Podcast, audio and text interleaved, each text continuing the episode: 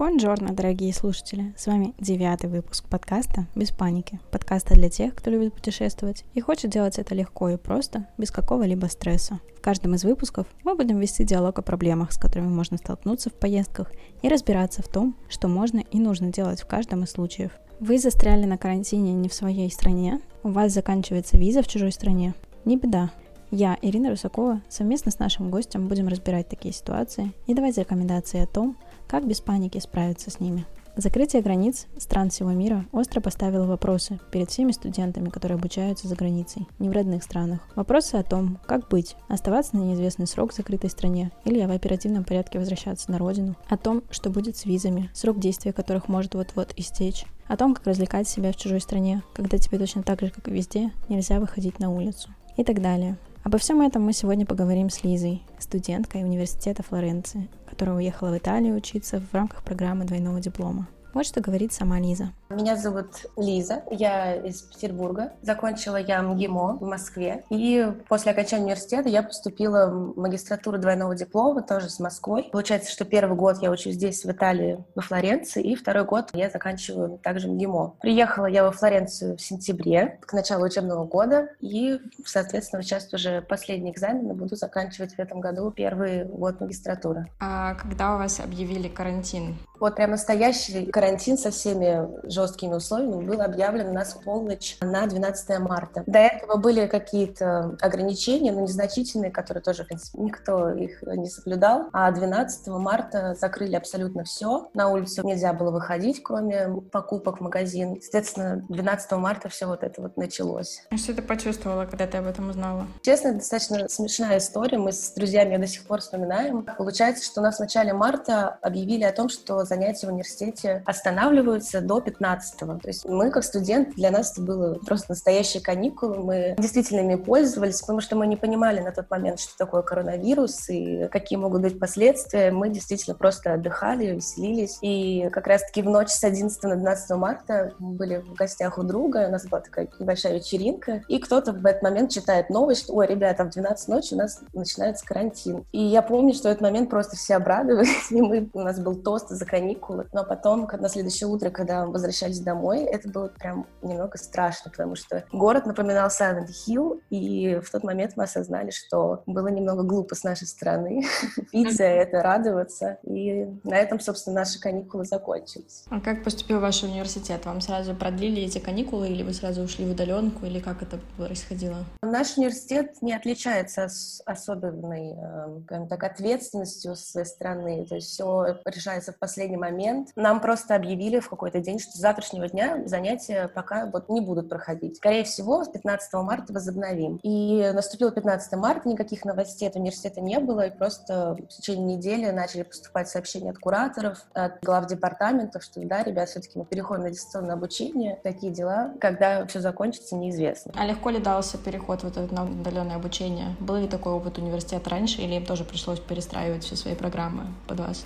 Нет, такого опыта не было ни у кого, ни у студентов, ни у профессоров. И первое время действительно было непонятно, что происходит. То есть какие-то курсы проводили онлайн-лекции в том же Zoom, какие-то преподаватели просто скидывали материалы на платформу, и мы сами их читали. То есть все было по-разному, у каждого преподавателя все по-своему, потому что также все от возраста зависит. Некоторые даже не знали, как компьютером пользоваться. Все по-разному.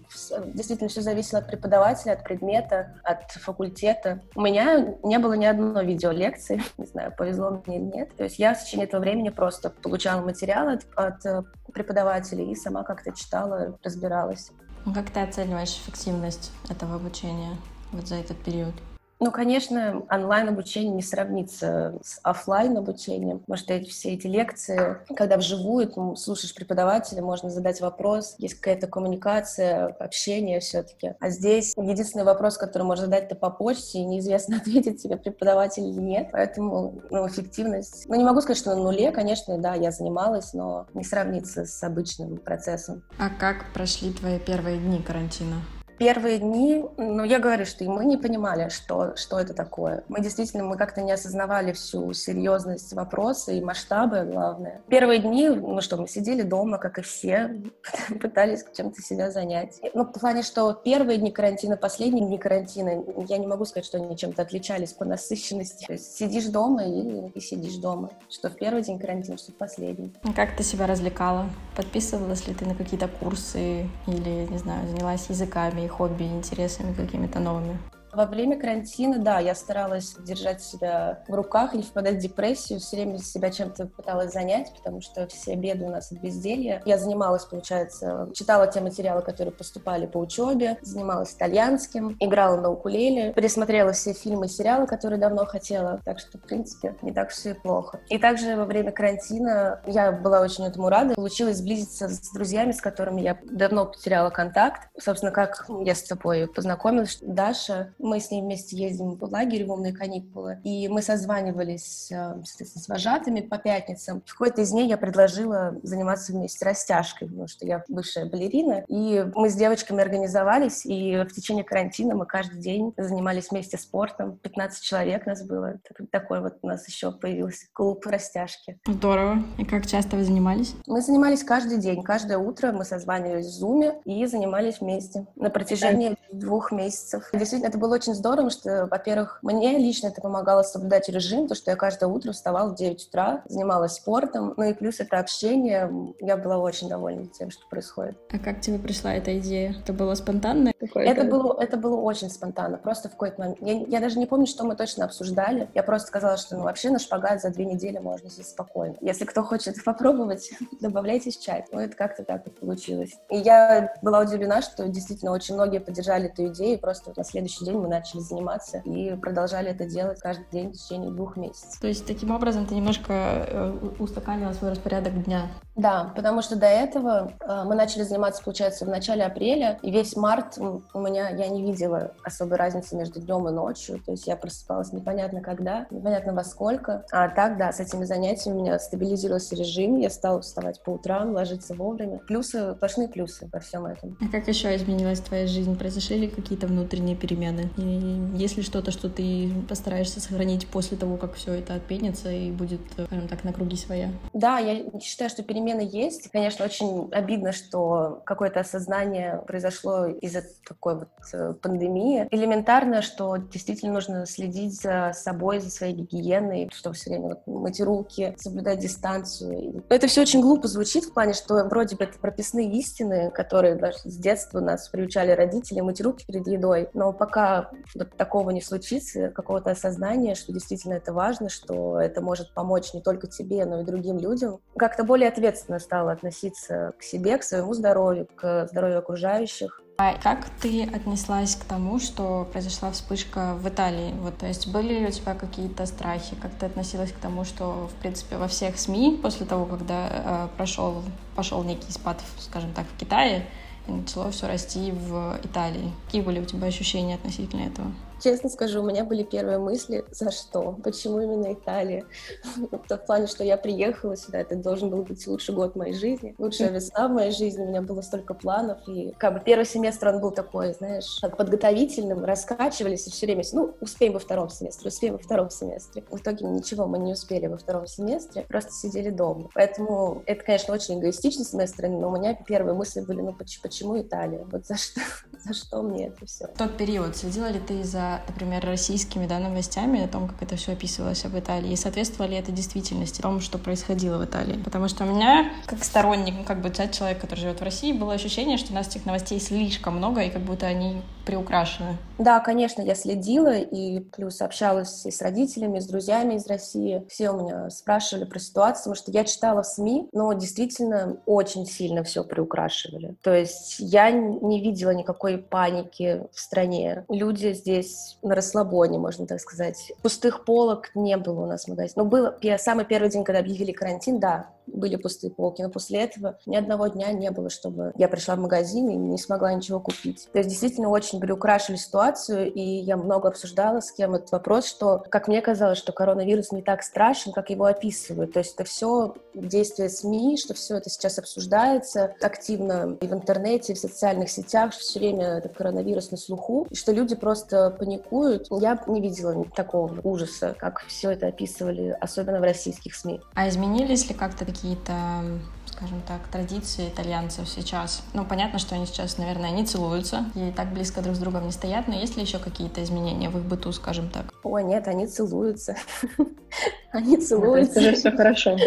Да, да. Я говорю, что сейчас люди себя ведут так, как будто коронавируса даже и не было. Конечно, это немного напрягает, что люди, не знаю, видимо, не хватило им карантина на два месяца. Сейчас просто уже, получается, мы уже месяц как вышли из карантина, у нас третья фаза закончилась в начале июня, то есть сейчас уже совсем все отвыкли от каких-то ограничений, уже маски даже никто не носит. Как я поняла, что маска сейчас уже просто рекомендательный характер, только если ты в каком-то крупном столпотворении людей, где много народу, но, опять же, никто не носит. Даже полицейские не носят масок, и когда мы с друзьями стоим в центре, обнимаемся, фотографируемся на глазах прямо вот у полицейских, никто нам ничего не скажет. Но в начале, когда только сняли ограничительные меры, когда разрешили нам гулять, это было 4 мая, тогда, да, соблюдали дистанцию, действительно ходили все в масках, но все равно это, знаешь, с такой итальянской изюминкой. То есть моя любимая история из, из этой серии. 4 мая, когда разрешили гулять, я с э, друзьями пошла на смотровую площадку на верхней точке города. Там всегда все сидят, встречают закат с вином на ступеньках. Очень красивое место. И мы туда пришли, все были в масках, все соблюдали дистанцию. Там была компания, пять мужчин в возрасте где-то 30 лет на вид. Все сидели в перчатках, масках, на расстоянии метра друг от друга, но пили из одной бутылки вина. Обожаю это. То есть все формальности соблюдены. Да, как бы придраться не к чему. Все же говорят, что нужно только маски носить, до дистанцию соблюдать, а про одну бутылку вина никто ничего не говорил. Дезинфекция изнутри. А вообще какие меры были введены, вот когда только началось все?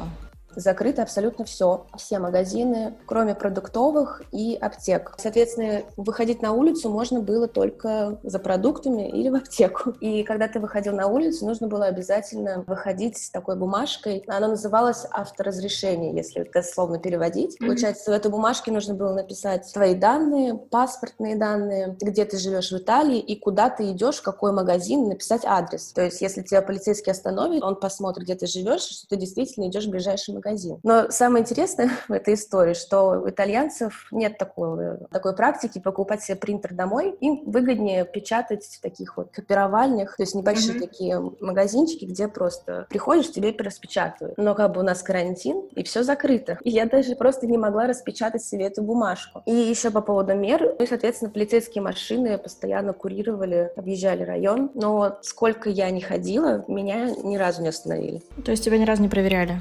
Нет, мне повезло. Ну, потому что я и часто и ходила и не, не в магазин. Мне повезло, что у меня один друг, он живет буквально в пяти минутах ходьбы от меня, и в течение карантина мы бегали тайно друг к другу в гости. У меня хотя бы был один живой контакт. Мне кажется, без этого я бы точно с ума зашла. Но при этом нужно было ходить в маске, естественно. Да, конечно, в маске, желательно в перчатках. Я ходила, когда в гости, у меня всегда был главный мой аксессуар этого карантина. Это такая сумка-авоська из продуктового магазина с его логотипом. Чтобы в случае чего? Да, да, да. Чтобы если вдруг остановят, я бы сказала, что ну вот, посмотрите, я в магазин. Но мы, благо, ни разу не остановили. Ну, здорово, что получалась возможность хотя бы с кем-то поддерживать действительно личный контакт, потому что, мне кажется, это самая ужасная часть любой изоляции, когда нет возможности общаться с кем-нибудь вообще. Да, мне кажется, что я вот без этого друга точно бы с ума сошла. Так мы хотя бы как-то виделись, не знаю, мы с ним танцевали, готовили какие-то блюда, что-то изобретали. Пельмени научил готовить человек. А он э, итальянец? Он француз. А он тебя что научил готовить? Он меня ничему не научил готовить, но зато он научил меня танцевать сальсу. Здорово.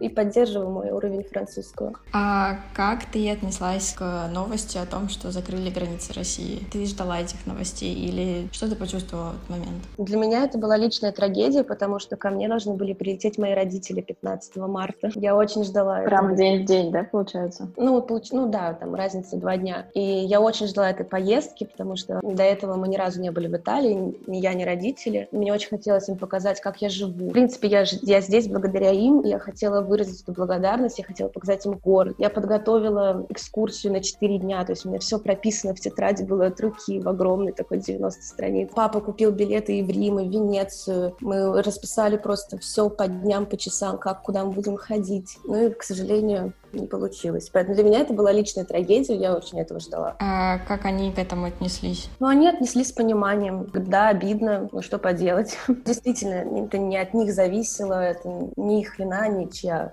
То есть так случилось. Угу. А когда заканчивается твоя программа? У меня последний экзамен в начале июля, и после этого я свободна. И как ты планируешь э, вернуться, или ты планируешь еще задержаться? Я планирую оставаться в Италии до последнего. У меня виза заканчивается в сентябре. И, соответственно, я планирую здесь оставаться до конца августа, путешествовать по максимуму, гулять, плавать на пляже. То есть наслаждаться действительно каникулами последними месяцами в Италии. Потому что два месяца из-за карантина мы потеряли, если mm-hmm. можно так сказать. И нужно по полной это все восстанавливать. Кстати, интересно, начали ли путешествовать уже итальянцы? Начали. И я уже попутешествовала за это время. У нас, э, получается, 3 июня Италия открыла границы для Евросоюза. Также с 3 июня нам разрешили путешествовать уже по всей Италии. То есть с 18 мая разрешили путешествовать по региону, и мы первым же делом поехали на пляж. Потом разрешили путешествовать уже по Италии, и уже успели съездить в Рим, и также мы в Пизу успели уже съездить. А как вообще с точки зрения общения с э, нашим консульством? Были ли у тебя мысли о том, чтобы, там, не знаю, как-то с ними связаться, или они пытались ли связываться с тобой с учетом того, что ты российский гражданин, который находится за границей сейчас и не можешь вернуться?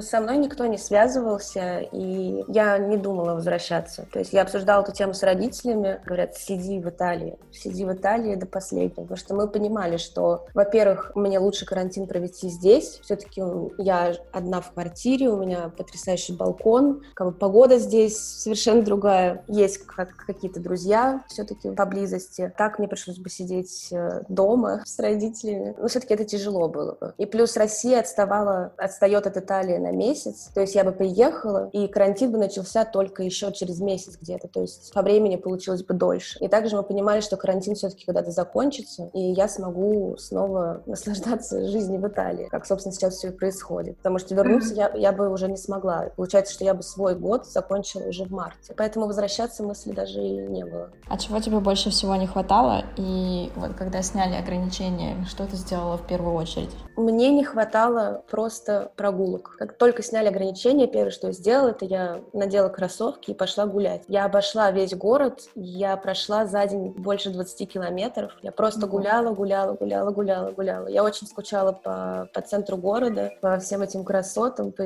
по историческим зданиям. Я ходила, у меня прям слезы были в глазах. Я очень скучала вот именно просто по Флоренции. Когда я увидела дом, я там чуть вообще не разрыдалась. Ты так соскучилась по нему? Да.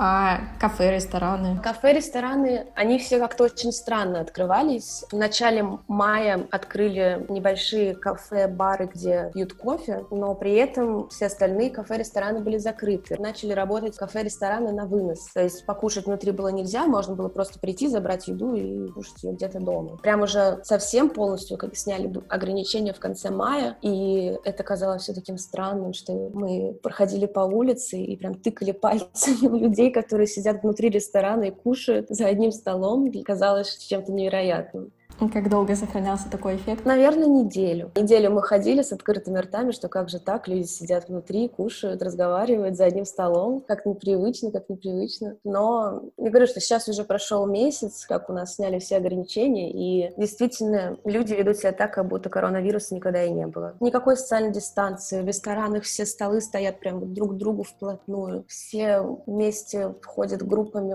в обнимку, гуляют, целуются. Все вернулось на круги своя. На прошлых выходных открыли ночные клубы, так угу. что о чем тут угу. уже говорить?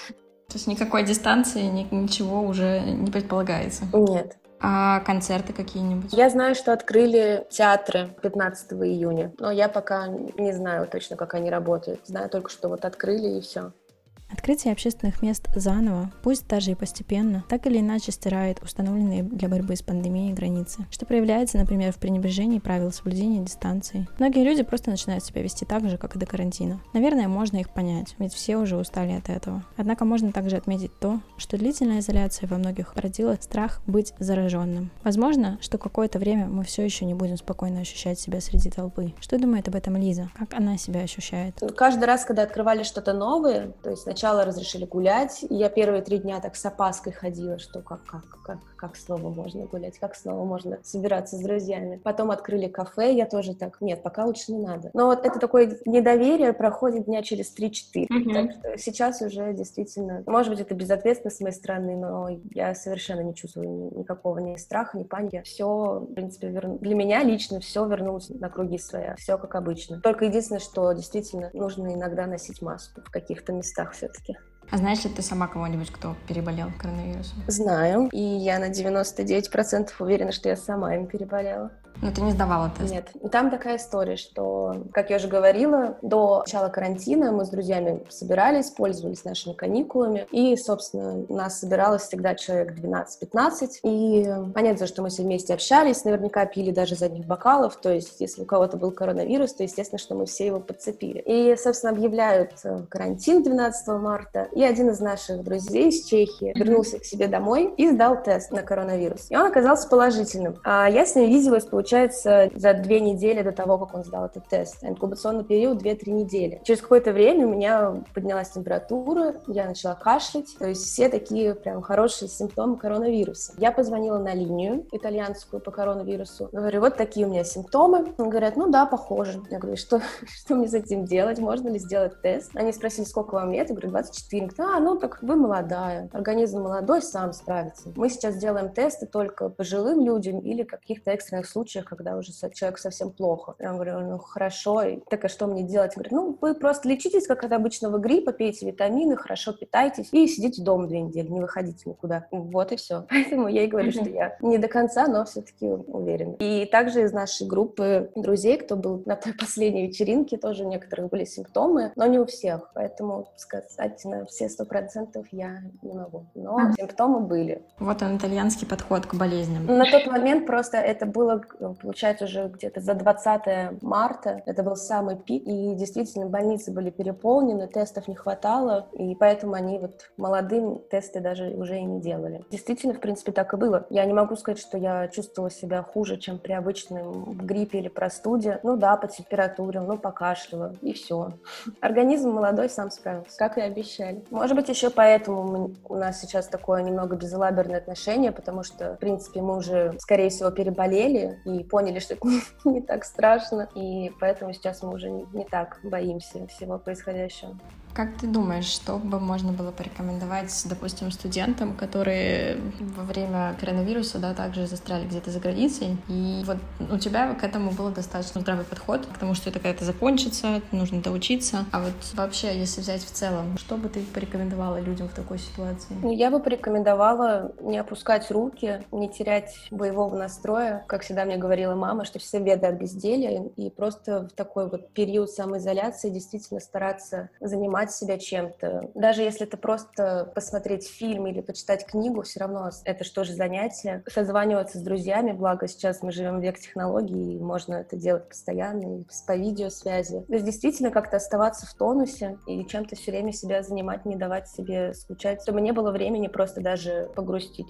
Отличный совет. Я с тобой согласна абсолютно на этот счет. Вообще в любой момент, когда ты начинаешь чувствовать какую-то безысходность, стоит себя чем-то занимать, мне кажется. Да, чтобы мысли уходили от этого. А чем-то удивили тебя итальянцы? За это время? Да, конечно, но все мы видели эти видео в интернете, как итальянцы на балконах выходят, поют песни, пьют вместе с соседями. Я так этого ждала со своего балкона, но я, к сожалению, живу, получается, ну, все эти действия всегда происходили на балконах, которые во внутреннем дворике, то есть когда дома, mm-hmm. скажем так, друг на друга смотрят. А у меня балкон выходит на, на широкую улицу, и рядом балконов нет, к сожалению. Я все ждала, когда кто-нибудь там мне рукой помажет или что-то, но, увы. Но я видела там в домах, которые чуть подальше, там, да, они тоже общались с соседями на балконах. У... Еще было очень здорово наблюдать, что, наверное, на каждом пятом балконе во время карантина они повесили флаги Италии, также на простынях писали «Андре Тутабенна», есть все будет хорошо. Это было, когда я так ходила чуть-чуть по району, было приятно за этим наблюдать. Угу. Что они не теряли оптимизма и такое единение какое-то. Да, итальянцы оптимизма не теряли, это точно. Даже просто по интернету можно. Все видели, как они себя вели. И после карантина все ходили по улицам такие радостные, все с друг с другом здоровались, поздравляли друг друга с окончанием карантина. Здорово. Я тоже с соседями начала общаться. Мы постоянно друг другу что-то приносили. Там, я что-нибудь приготовлю, занесу. Они что-нибудь купят, мне принесут. То есть поддержка, да, была какая-то. Мне кажется, что итальянцы уж точно, если не удивили, то вызвали восхищение у многих людей по всему миру. Балконные вечеринки и концерты, флаги. Вот он, еще один повод для людей объединиться. И лучше узнать не только свою семью, но и своих соседей. Людей, с которыми они видятся каждый день. Уверена, что кто-то из них точно приобрел новых друзей таким образом. В чем-то всем нам нужно брать с них пример. Не терять оптимизма никогда, что бы ни происходило. Спасибо вам за прослушивание нашего подкаста. Мы очень ценим вас и будем рады любой обратной связи. Вы можете оставить ее на страничках нашего подкаста в социальных сетях, а также поставить оценку и оставить отзыв на платформах, где вы нас прослушиваете. Кроме того, если вам есть что нам рассказать, мы также открыты для любых историй и предложений. Вы можете написать нам на почту давай без паники собака gmail.com. До встречи в следующих выпусках, друзья. Аривидерчи!